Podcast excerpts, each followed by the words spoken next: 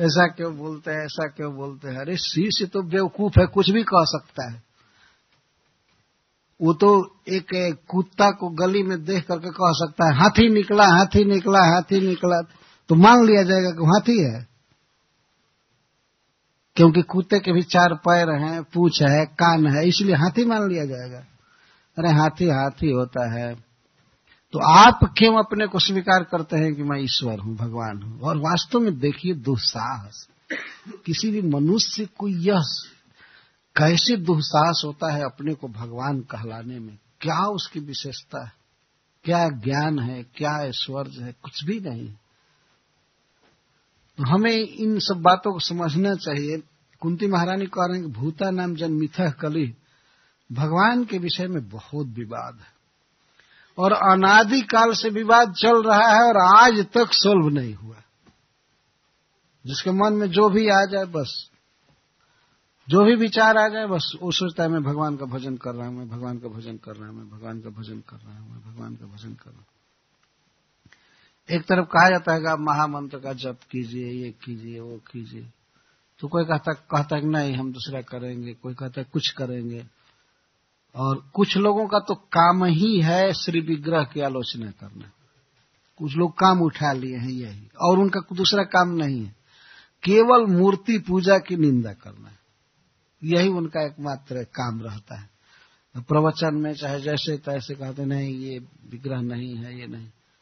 एक बार प्रभुपा जी से विवाद हो रहा था एक व्यक्ति का। तो वो कहा कि भगवान मंदिर में नहीं रहता है। तो प्रभुपा जी कहते हैं, कहाँ रहता है? तो कहते हैं वो सब जगह रहता है। भगवान सब जगह रहता है। तो प्रभुपाद जी कहे, मंदिर को छोड़ करके और सब जगह रहता है? तो वो कहता नहीं, मंदिर में भी रहता है, लेकिन सब जगह रहता है। तो प्रभुपा जी कहते हैं, ठीक है, सब जगह रहता है। तो वे लोग तो कम से कम ठीक है ना जो एक जगह देखते हैं भगवान को, और तुम कहते हो कि सब जगह है और कहीं नहीं देखते हो।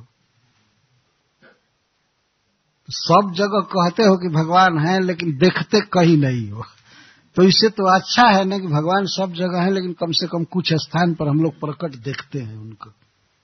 ये अच्छा है ना देखना। तो वो कहता है, नहीं नहीं नहीं नहीं इस तरह से आकार से नहीं है सब जगह हो। वो निराकार हैं। वो आकार से सब जगह नहीं रह सकते हैं। यह भी एक बहुत गलत धारणा है। वास्तव में आकार में भगवान सब जगह व्याप्त है। जैसे टेलीविज़न में हम लोग देखते हैं, कोई रूप कहीं से ट्रांसमिटेड होता है। लेकिन कोटि कोटि टेलीविज़न लगा दीजिए तो आकार सब जगह दिखाई पड़ता है। वो आकार व्याप्त है, इसीलिए दिखाई पड़ रहा है। यहाँ पर है वो आकार। केवल टेलीविज़न की ज़रूरत है, हम लोग देखने लगते हैं। तो आकार सब जगह व्याप्त हो सकता है। जब मेटेरियल आकार सब जगह व्याप्त है तो स्पिरिचुअल आकार भगवान का क्यों नहीं सब जगह व्याप्त? ये सोचने की बात है। आकार से भगवान कृष्ण सब जगह व्याप्त है।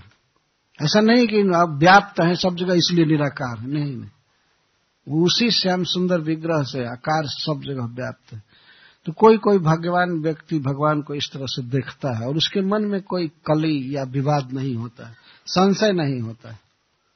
भगवान वास्तव में कृपालु हैं, परम सुंदर हैं, परम यशस्वी हैं, परम धनी हैं और उनका भजन करने से ही हम सब सुखी हो सकते हैं। महारानी कुंती के इन वाक्यों में बहुत बड़ा उपदेश छिपा हुआ है। जो भगवान से कहते हैं कि मैं तो मानती हूँ कि आप ईश्वर हैं, काल हैं आप सब में व्याप्त हैं, सबके प्रेमी हैं, सबके जन्मदाता हैं, सबका पोषण कर रहे हैं, लेकिन आपके विषय में लोगों में बहुत मतभेद। है आपको ठीक से लोग नहीं जानते। अभी कुंती के समाज में जो बातें हो रही थी, उसको भी कह रही है। कुछ लोग समझते हैं कि आप दुर्योधन के बैरी हैं, और कुछ लोग समझते हैं कि आप अर्जुन के मित्र हैं तो ऐसे हैं तो ऐसे हैं, लेकिन वास्तव में आप अर्जुन के और दुर्योधन के दोनों के लिए सम है। भगवान जिन लोगों को मारते हैं, उनको अपने धाम भेज देते हैं। भक्तों से ज़्यादा कृपा तो वे असुरों पर करते हैं।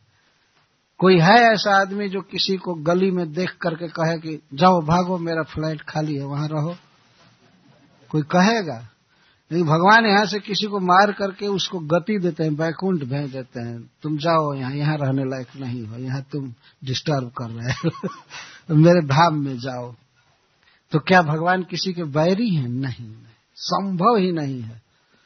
भगवान तो सबके प्रति स्नेह करते हैं। इसलिए कुंती कह रहे हैं कि आप अर्जुन के और दुर्योधन के दोनों के लिए बिल्कुल सम है। अर्जुन आपको चुने अपने सारथी के रूप में और दुर्योधन सेना ले गया। तो भगवान अब क्या करें? लेकिन भगवान वास्तव में सम है सब जगह, सबके लिए। जो उनसे प्रेम करे, वो करने के लिए तैयार। हरे कृष्ण जय शिल प्रभु।